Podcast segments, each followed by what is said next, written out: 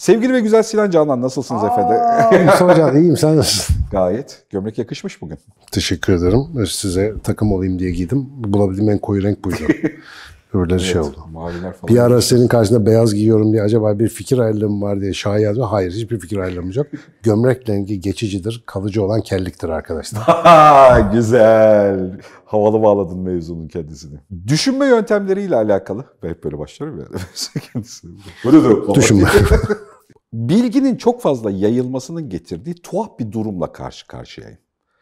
Gerçekten bir insan hayatıyla alakalı, yaşamında neyi geliştirmek isterse artık üniversitelerden küçük detay kurumlara kadar ya da belli mühendislik becerisi olan insanların yayıncılıktaki verdiği bilgilere kadar bir sürü alanda bilgi edinerek yaşamını kat be kat niteliğini, içeriğini, anlamasını, yapabilme kabiliyetlerini yükseltmesine çok mümkün olduğu bir zamandayız. Bunu gerçekten biliyorum. Aşırı şeyler beklemediğin sürece, hayatla alakalı sadece olduğun yerden bir yukarısına nasıl çıkacağımla alakalı heves ettiğinde dünya artık bu bilginin, bu insanların, bu networklerin sebil olduğu bir dönemde. Ve buna rağmen insanlar oldukları yerin dışındaki alanı görmek, kaderlerinin dışındaki şeyleri fark etmekle alakalı acayip bir körlük yaşıyor. Yani bazen masada işte konuşuyorsun insanlarla falan. O kitlendiği, kendini tarif ederken ki farkında olmadan sıkıştırdığı alan. O yani yoksunluk, işte ne bileyim mağduriyet duygusu falan gibi temelde daha ağırlıklı duygularmış gibi geliyor bana. Coğrafyada ekonomik şeyler. Ekonomik kabul şeyler bir sıkışmış bir alan e, bir zihninde kuruyor ve o alanın olmazlarıyla tarif ettiği bir dünyayı var ediyor. Ve her ne olursa olsun o yeni bilgilerden faydalanabileceği bir dünyanın kapısını bir türlü açamıyor. Yani bir türlü o kapıya hani bir de şöyle de bir durum oldu. Aslında bunun var olduğunu yani söylem konuşurken bunun var olduğunu da biliyor. Bunun bir olasılık olduğunu da biliyor ama bir türlü o döngüden çıkamıyor. Bu gerçekten bazen bazı insanlarda şey duygusuyla yaşıyorum yani bu kaderinden çıkamadığı, kaderinden ayrılıyor yani herhalde kaderi böyle yani hani insanın böyle sıkışmış dediği bir duyguya denk geliyorum. Hep böyle şeyleri sorguladığımda kendim üzerimden de sorguluyorum. Dönem dönem sıkıştığım dönemlerim oldu ama yine dönem dönemde bunların kapısını kırıp kendimin bir üst versiyonuyla alakalı çabaladım. Birçok aralıkta yakalamışım. Sende de eminim e, bu tarafta da örnek verebileceğimiz, negatifte de örnek verebileceğimiz konular vardır, pozitifte de. Bunun bir sırrı var mı? Yani insanın gerçekten tanımlanmış bir kaderini aşması ya da başkalarının gördüğü yerde olasılıklarla üzerine yapıştırılmış yaftaların dışında tanımlar alabilecek bir dünya kurması mümkün mü? Yani özetleyeyim, evrenden istesek bize verir mi Sinan Canan? Evreni bilemiyorum. Kendisi böyle bir teşkil mesaimiz olmadı. Evrende sen ben gibi emir kulu abi. Ne yapsın o da orada duruyor işte. Fakat mesela sen biraz önce girizgahı yaparken kaderinin dışına çıkması gibi bir şey kullandın. Kader deyince hep böyle bir başkası, genellikle de tanrısal olarak bizim için yazılmış bir plan olduğuna inanma eğilimimiz var. Çünkü kader sözünü böyle anlıyor. Kader işte falan. Etimoloji hayat kurtarır. Tekrar toplumsal mesajımı vererek. Mesela bu kader kelimesinin kökenine bakmak bize ilginç şeyler gösterebilir orada. Ee, kader kelimesi Arapça kadara diye bir kökten geliyor. Ölçmek, biçmek demek. Bir de alın yazısı anlamına geliyor ikincil olarak bizim kullandığımız. Mesela kadir sözü de buradan geliyor ama kadirin mesela ölçme, biçme, ölçtü, biçti anlamı var. Bir de güç kudret anlamı var. Zira iktidar da, mukadder de buradan geliyor mesela. Muktedir de buradan geliyor. Bunların hepsine bakınca olay bir güç, kuvvet, irade, yapabilirlikle falan ilgili bir kısmı var aslında. Ve bir ölçü. Yani ölçülebilir, öngörülebilir, analitik olarak ele alınabilir falan gibi de anlamları var. Bu açıdan baktığında mesela kader kelimesi senin yapıp ettiklerinin neticesinde çizdiğin bir ölçü, bir yol, bir kendi iradenle yaptığın bir şey aslında. Hani büyük muamma var ya mesela kader belirliyse biz niye sorumlu olalım falan gibi böyle bir ergen tartışması oluyor ya genellikle. Kaderin belirli olduğunu zaten söyleyen hiç kimse yok. Bunu biz öyle zannediyoruz. Zaten biz oradan yırtmayı düşünüyoruz. Benim kaderim bu falan filan diye. Kader senin yaptıklarınla ilgili bir şey. Çok ilginci. Mesela Hint felsefesindeki karmanın kelime anlamı da bu. Yapıp ettiğin demek. Yani insan işte karma diyorlar ya karma is a bitch diye bir laf var. Yani yarın bir gün alır senden intikamını gibi. Yaptıklarının sonucu gibi algıladığımız bir şey. Hayır karma yapıp ettiğin şey. Senin yaptığın şey aslında evrenden sana geri geliyor. Şimdi mevzuyu böyle anlamayınca, böyle anlatmayınca, böyle yaşamayınca birileri kaderle savaşıp onu değiştirebileceğini düşünüyor. Birisi kaderine mahkum olduğunu düşünüyor. Öbürü kader fikri yüzünden depresyona giriyor. Halbuki kader böyle tanımlansa şu anda ne yapıyorsan o.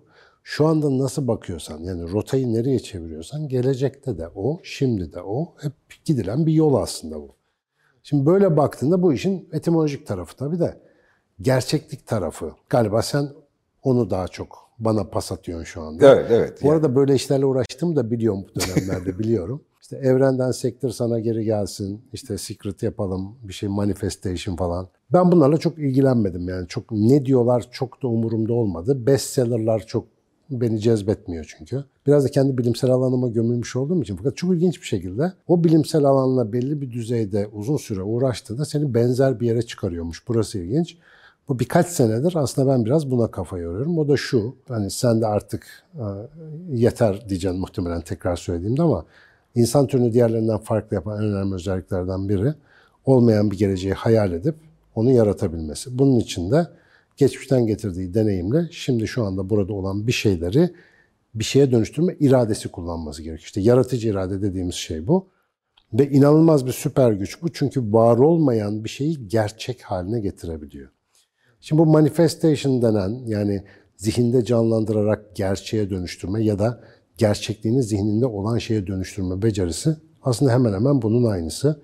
İşte ne yapıyorlar orada?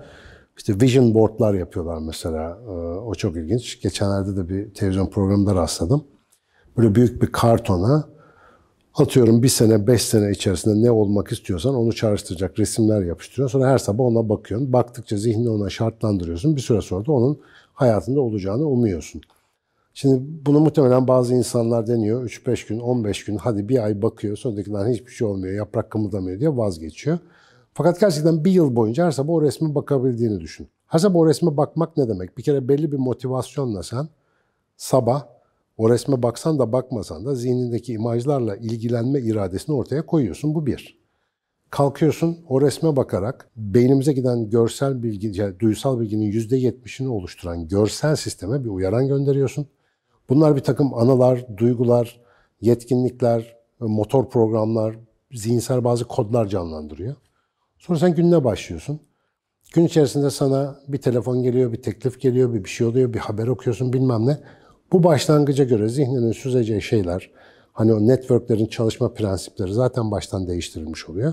Ve sen aslında belki daha önce göremeyeceğin bir takım fırsatları, bir takım bağlantıları bilmem neleri zaten gün içinde görmeye başlıyorsun. Beynin de böylece bu yönde şekillenmeye devam edeceği için çünkü zihin çalışır, beyin onu takip eder. Zihin bir e, sistem, bir düşünce, bir hedef oluşturur. Beyin bağlantıları da ona göre işte sinapsını yapar, hormonunu salar, e, nörokimyasallarını harekete geçirir vesaire bir şeyler yapar. Ve senin fizyolojik sistemin aslında adına ben dediğimiz o süptil varlık neyse devinimlerine uyar. E, böyle olunca sen o düşünceleri kafanda, gönlünde, duygunda somutlaştırdıkça dünya ile iletişime geçme biçimi de değişir.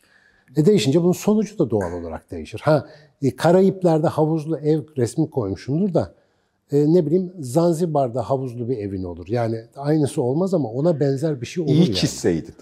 Yani Karayip olduğunu belli edecek şekilde çizseydin. Özel Karayip de yazıyor. İlla oraya gideceğim. Mesela ben benim memleket atıyorum. Ya bu sohbeti şimdi bak yeniden tekrar dinlerken hala çok tehlikeli buluyorum. Bunu da olabildiğince anlatmaya çalışacağım. Çünkü burada Tehlikeli bulmanı da anlıyorum. Ben de onu öğrendim artık. Niye tehlikeli ama haklısın tehlikeli bulmak. e, çünkü aslında içinde geçmesi gereken gizli önermeler silsilesini örtbas ederek konuşuyoruz burada. Şimdi önermeler silsilesinden bir tanesi bu. Bunu evet yapacaksın ama bunun altında bir birimlik bir çalışma, bin birimlikte çalışacaksın. E tabii ki. Yani şimdi e tabii ki dediğin şey bu sohbette geçmiyor ama. Şimdi bu sohbeti tehlikeli kılan şey de bu oluyor. Yani bir- Tembelliğe payan da yapmış oluyoruz yani. tembelliğin de ötesinde hayatın bir kısa yolu var. Bir yani küçük bir çek işareti kullanacağız bir yerde ve o o simge bizi buradan buraya birdenbire sıçratacakmış gibi Hani bir büyü, bir sırlar simgesi bilmem ne gibi geçmişten gelen bir hikaye kalıbının yani geçmişte çünkü bu öyküler var. Yaşamın şansa dair olduğu bilmem ne falan. Oradan gelen bir şeyle beraber biz bir büyü yapacağız ve bu büyü, bu yapacağımız büyü de bu kadar. Yani yapacağım şey sabahleyin resmimizi işte açacağız, bakacağız, kapatacağız bilmem ne gibi. O büyüyle beraber o eve ya da o hayatta istediğim şeye sahip olacağız. Orada seni bir durdurayım. Niye o bölüm yok biliyor musun? Çünkü o bölüm şöyle bir yanlış algıya sebep oluyor. Şimdi bunları hayal edeceğim bilmem ne. Ama oyunun yanında yine eşek gibi çalışacaksın. Kendini adayacaksın ve bu işi yapacaksın. Bunu duyan bir insan diyor ki zaten ben eşek gibi çalışınca zaten olacak. Fakat sorun şu ki eşek gibi çalışınca çoğu zaman olmuyor. Evet. Bak bunu anlamamız gerekiyor. Evet. Sadece eşek gibi çalışmayla olmuyor. Az önce onun sohbetini açmaya çalıştım. Sadece çalışıyor olmaz seni hala kaderin diye tanımladığın hattın içerisinde tutabiliyor. O mağduriyette orada da çalışıyorsun. Haklısın. Ama yani bir önceki sohbette gerçekten hani o gizli önermenin kapağını açmak gerekiyor. Yani evet Tabii ki, bunu böyle tabii ki. yap. Yani gelecekle ilgili simülasyonlar kur, o simülasyonları senin yaşamında gerçekçi olacak şekilde.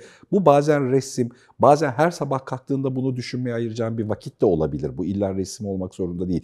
Ya da gün içerisinde bununla ilgili planlar yapma, birilerine bir şeyler anlatma da olabilir. Yeter ki sen konsantrasyon olarak o biçimlendirmek istediğin yaşamla alakalı bir motivasyonun içerisinde kal.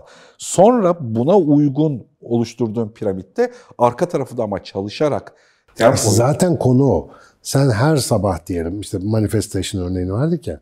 Her sabah böyle bir şeyle başladığında zaten o çalışmayı yapmak için gerekli motivasyonu baştan almış oluyorsun. Yani karşına bir yapıp yapmama seçeneği geldiğinde yapma yönünde karar alman daha kolaylaşıyor. Zaten bu işin esprili tarafı orada. Fakat şöyle de bir durum var. Aynı çalışmayı, aynı mesaiyi bir başkası da gösteriyor. Fakat nereye gideceğini bilmiyor. Sadece ona öyle bir mesai verilmiş, höldür höldür koşturuyor. Bak bu kişiyle ilk kişi aynı sonuca ulaşmıyor. Peki bunun hadi bak geçtiğimiz hafta konuştuk e, odaklanmayı. Bunun odaklanmadan farkı ne?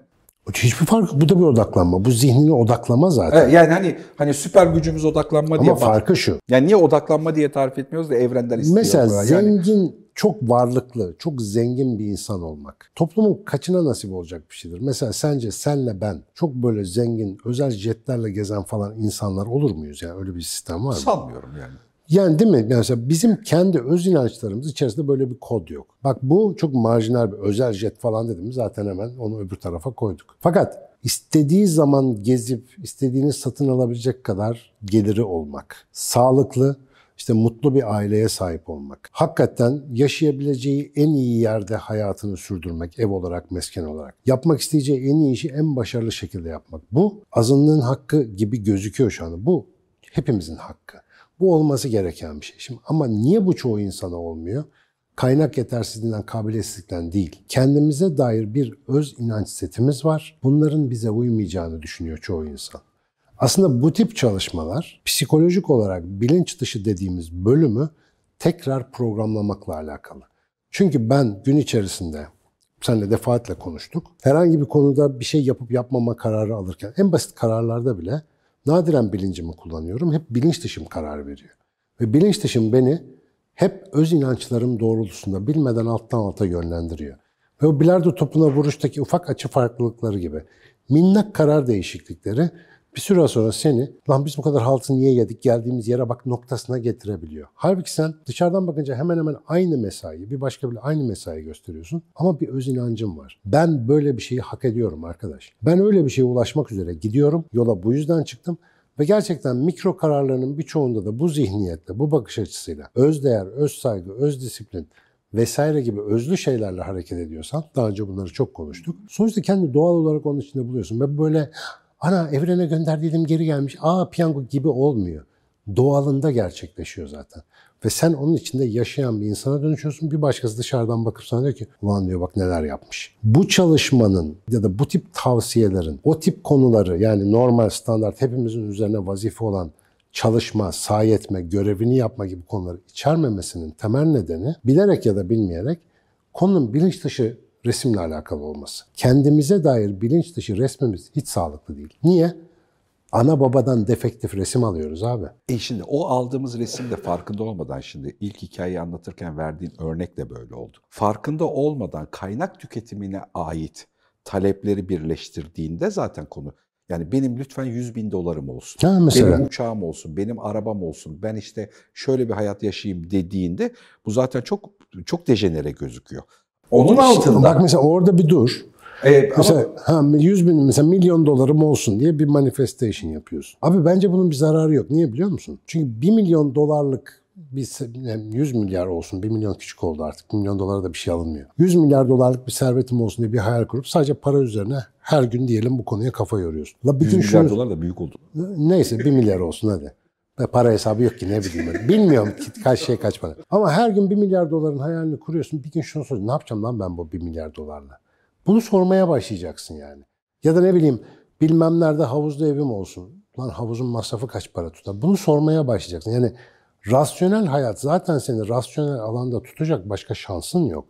Yani bunları biraz izahtan vareste görüyorum. Esas konu neye kitleniyor olursan ol. Yani senin zihnin neye yönleniyorsa onun tam olarak farkındalığı ve bilinç dışı zihninin oraya yönelmesiyle ilgili bir süreç bu. Sen eğer mesela gerçekten tüketim bazlı hikayeleri başarı olarak görüyorsan istediğin kadar onları kodla. Sonuçta sağa sola kulak vermeden bodoslama gittiğinde eğer hakikaten bunu elde edersen zaten mevzunun olmadığını göreceksin. Ondan sonra başka manifestation'lar yapman gerekecek. Mesela bir insanın en doğalında bilinç dışını iyi ve sağlıklı olmaya değer bir insan olduğuna dair tekrar programlaması lazım. Mesela birçoğumuzun sağlıksız, vurdum duymaz, hovardalıkla yaşamasının temel nedeni bu. Biz kendimizi değer görmüyoruz o kadar. Kendimize iyi bakmaya değer görmüyoruz kendimizi mesela. Bu başta ben kendimde fark ettiğim bir şey. Yani nasıl olsa gidiyor sistem, yumul gitsin. İşte kendimi başkası için heba edeyim. Onun için saçımı süpürge edeyim. Vatana millete. La bir, bir dakika sen önce bir kendin iyi ol. Kendini bir donat. Mesela buradaki resmin değişmesi lazım. Sonra ya kıt kanaat çalışma. Mesela bizim toplumda çok biraz satılan bir şeydir bu. Kıt kanaat bir lokma. Ya hayır abicim niye bir lokma bir ırka? İnsanca yaşamak için senin belli lükslerinin olması lazım. Gezmen, tozman, sanat, kültür tüketicisi olman bir şeyler olman lazım. Ve bunun için belli bir refah düzeyine kendini değer görüyor olman lazım. Bu muhabbeti izleyen birçok arkadaşım aşağı işte verdiler de yapmadık mı ben de öyle şeyler ben öyle şeyler istiyorum değil konu. Herkes böyle şeyler ister. Ee, Deli değiliz. Yani hepimiz güzel, pahalı, lüks, lezzetli, tatlı, eğlenceli şeyler isteriz. Ama kendimizi buna değer görüp görmediğimiz konusundan bahsediyoruz. Ve bu resim insanların büyük kısmında ağır defektif. Bu arada o işte secretlar, evrene yansıt gelsinler bilmem neler niye satıyor biliyor musun? Çalışıyor çünkü. Belli bir düzeyde. Nasıl çalışıyor? Bu bilinç dışı programı değiştiği zaman insanlar normal hayatında öyle anormallikler yaşamaya başlıyorlar ki bütün kıymeti buradan biliyorlar. Halbuki sistemin yapılanması, yani varoluşun kendi mucizesi bu. Bizim sistem rota ne tarafaysa o tarafa gidiyor abi. Sen rotayı sadece şaşmışsın. Bu kitaplar onun üzerinden işte neyse orada bir kazanç sağlıyorlar. Allah mübarek etsin, bereket versin bir şey demem. Ama sistemin kendi işleyişi böyle. Yani bunun bir öğretilebilir bir tarafı olduğunu da çok zannetmiyorum. Bir takım yöntemlerden ilham alırsın, oturur denersin. En iyisi hangisiyse çalışan, onu kendine uygularsın falan ama birilerinin bu işten para kazanması da onların güzel manifestation yaptığını gösteriyor. Yani bir söğüşlemenin yolunu bulmuşlar bu Ya işlerle. belki hani şöyle şöyle realize edersek.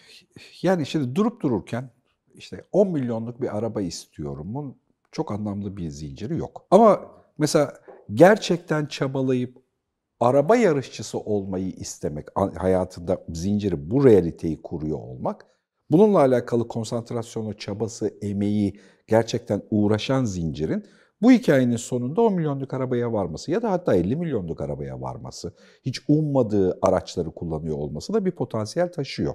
Tabii ki. Ama bunu te- tekrar dediğim gibi yani bin birimlik çalışma gerektiren ama burada bir de bunun üstünde saçma zikzaklar çizmemek, bir konsantrasyonda düzgün bir şekilde kalmak.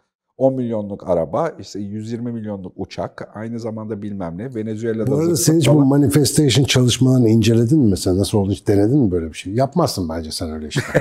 Girmezsin onlara. E, yani ama mantığının ne, ne olduğunu Bak ben internet üzerinde bir tane eğitim aldım bu konuyla ilgili. Mesela biz böyle gönder gelsin diye bakıyoruz ya popüler gündemde. Pek öyle değil.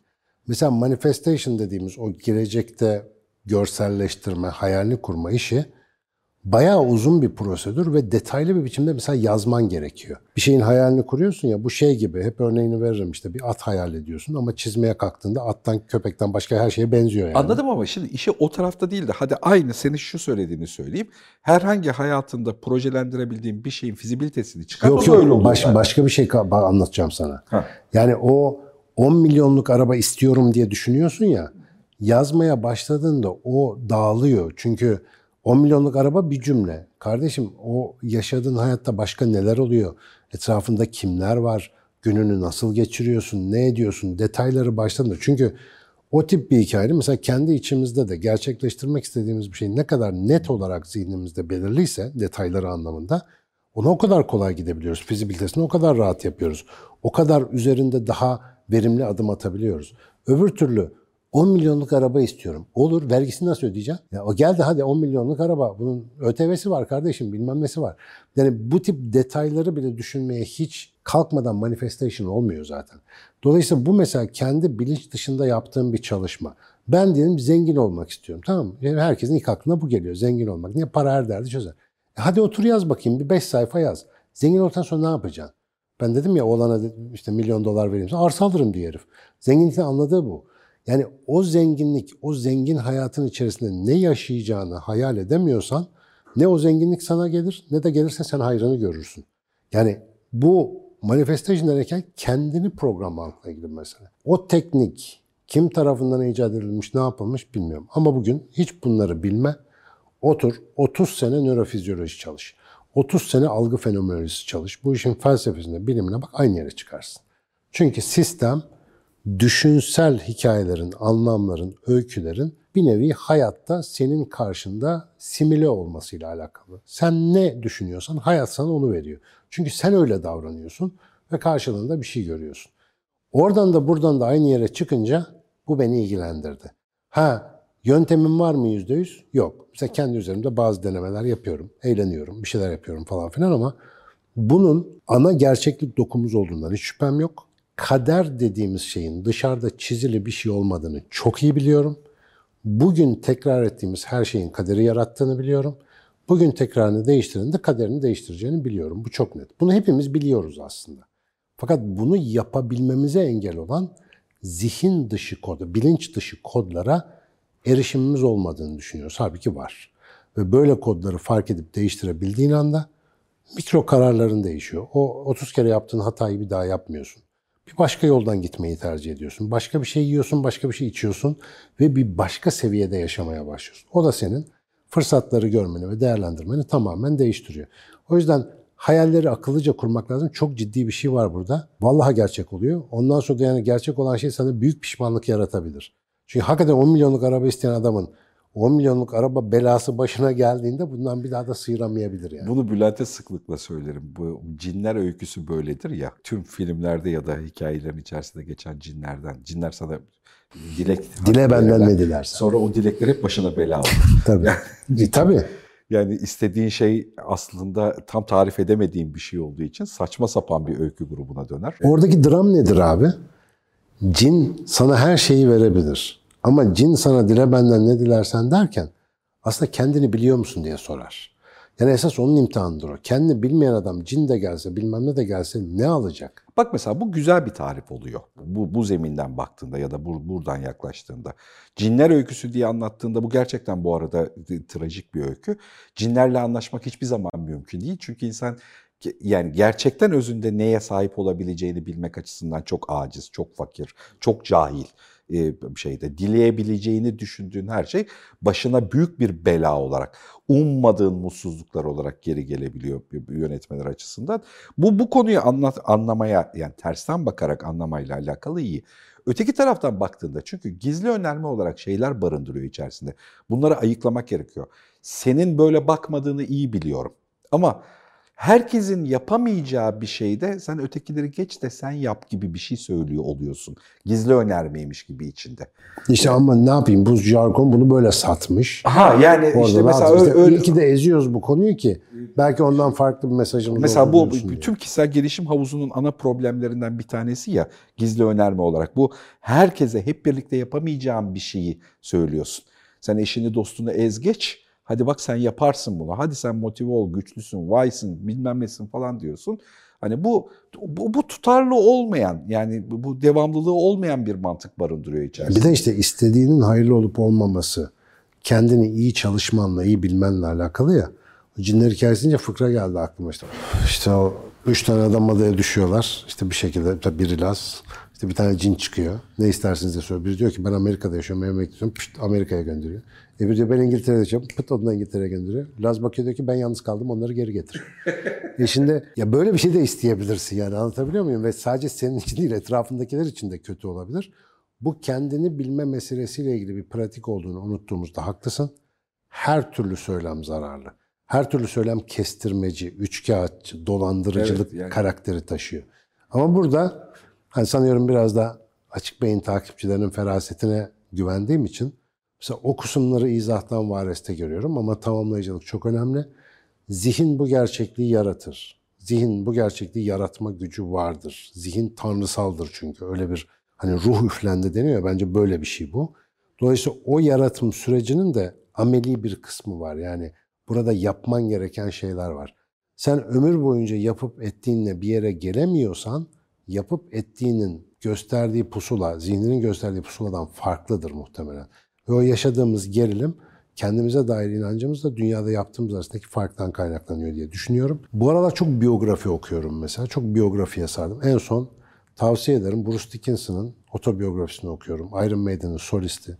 Kendisi aynı zamanda bir tarifeli uçak pilotu. Suudi Arabistan hava yollarında uçak uçuruyor. Herif Iron Maiden'ın düşün, e, dünya çapında vokalisti. Mesela onun hayatında da var. Daha önce işte ne bileyim Nietzsche'ninkini okumuştum, Darwin'inkini okumuştum. O tip şey Gandhi'ninkini okudum.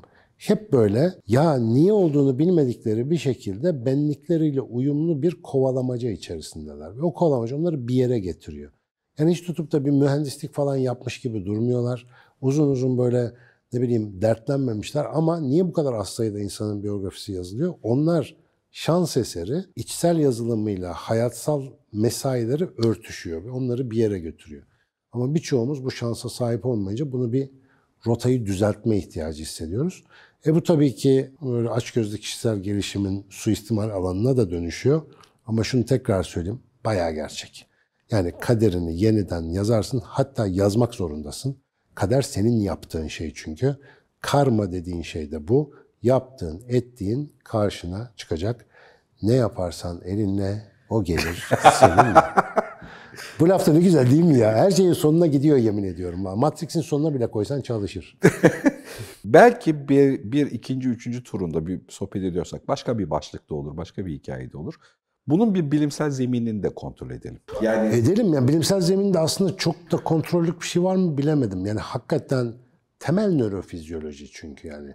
Mesela o kadar nörofizyolog var bizi izleyen biliyorum. Bir hani farklı bir şey düşünen varsa mesela yazsın. Hatta onu programa alalım. Oturalım mesela Türker Hoca gelsin bağlantısallık üzerinden bunu bir konuşalım. Sen sürekli düşünsel kalıplarınla bağlantılarını şekillendirdiğini biliyoruz bugün. Yani herkes ne düşünüyorsa, ne yapıyorsa ona göre bağlantıları şekilleniyor. E, bağlantı da bir süre sonra neye göre şekilleniyorsa dünyayı öyle görüyor, öyle etkileşime geçiyor. Ya bu çok böyle temel bir şey ama tabii bizim zihnimizde bence fazla karışık. Ya yeterince büyüyünce anlıyorsun ya. Böyle elleri aşmak lazım bu iş için galiba. Biraz bir de yani belki bizi çok sıkıştıran işte korku gibi, kıskançlık gibi ya da libido gibi hani duygu ya da biyolojik zeminden öyle bir kimyalar var içinde.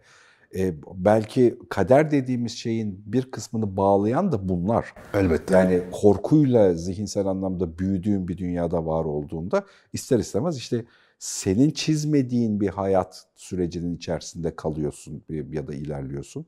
Belki onlarla da ilintili biraz oradan da belki kontrol etmek gerekir. Buradan çıkmak yani korkmaktan vazgeçmek, kıskanç, kıskanmaktan vazgeçmek. Ama sen bence yarın sabah bir manifestation başla.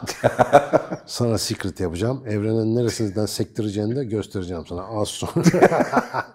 Bu konu su götürür. Azıcık daha böyle Çok, bir şey yapmak çok. lazım. Neler. Üzerine konuşmak lazım. evet bu bölüm 7 bölüm daha devam edeceğiz bu konuya. Ya böyle böyle diyorsun hiçbirini yapmıyoruz. Yalan ya. Dövüyorlar bizi ondan sonra. alışık biliyor musun? Unuturuz biz bu konuyu iki gün. tamam. Teşekkür ederim hocam sağ Ben olasın. teşekkür ederim.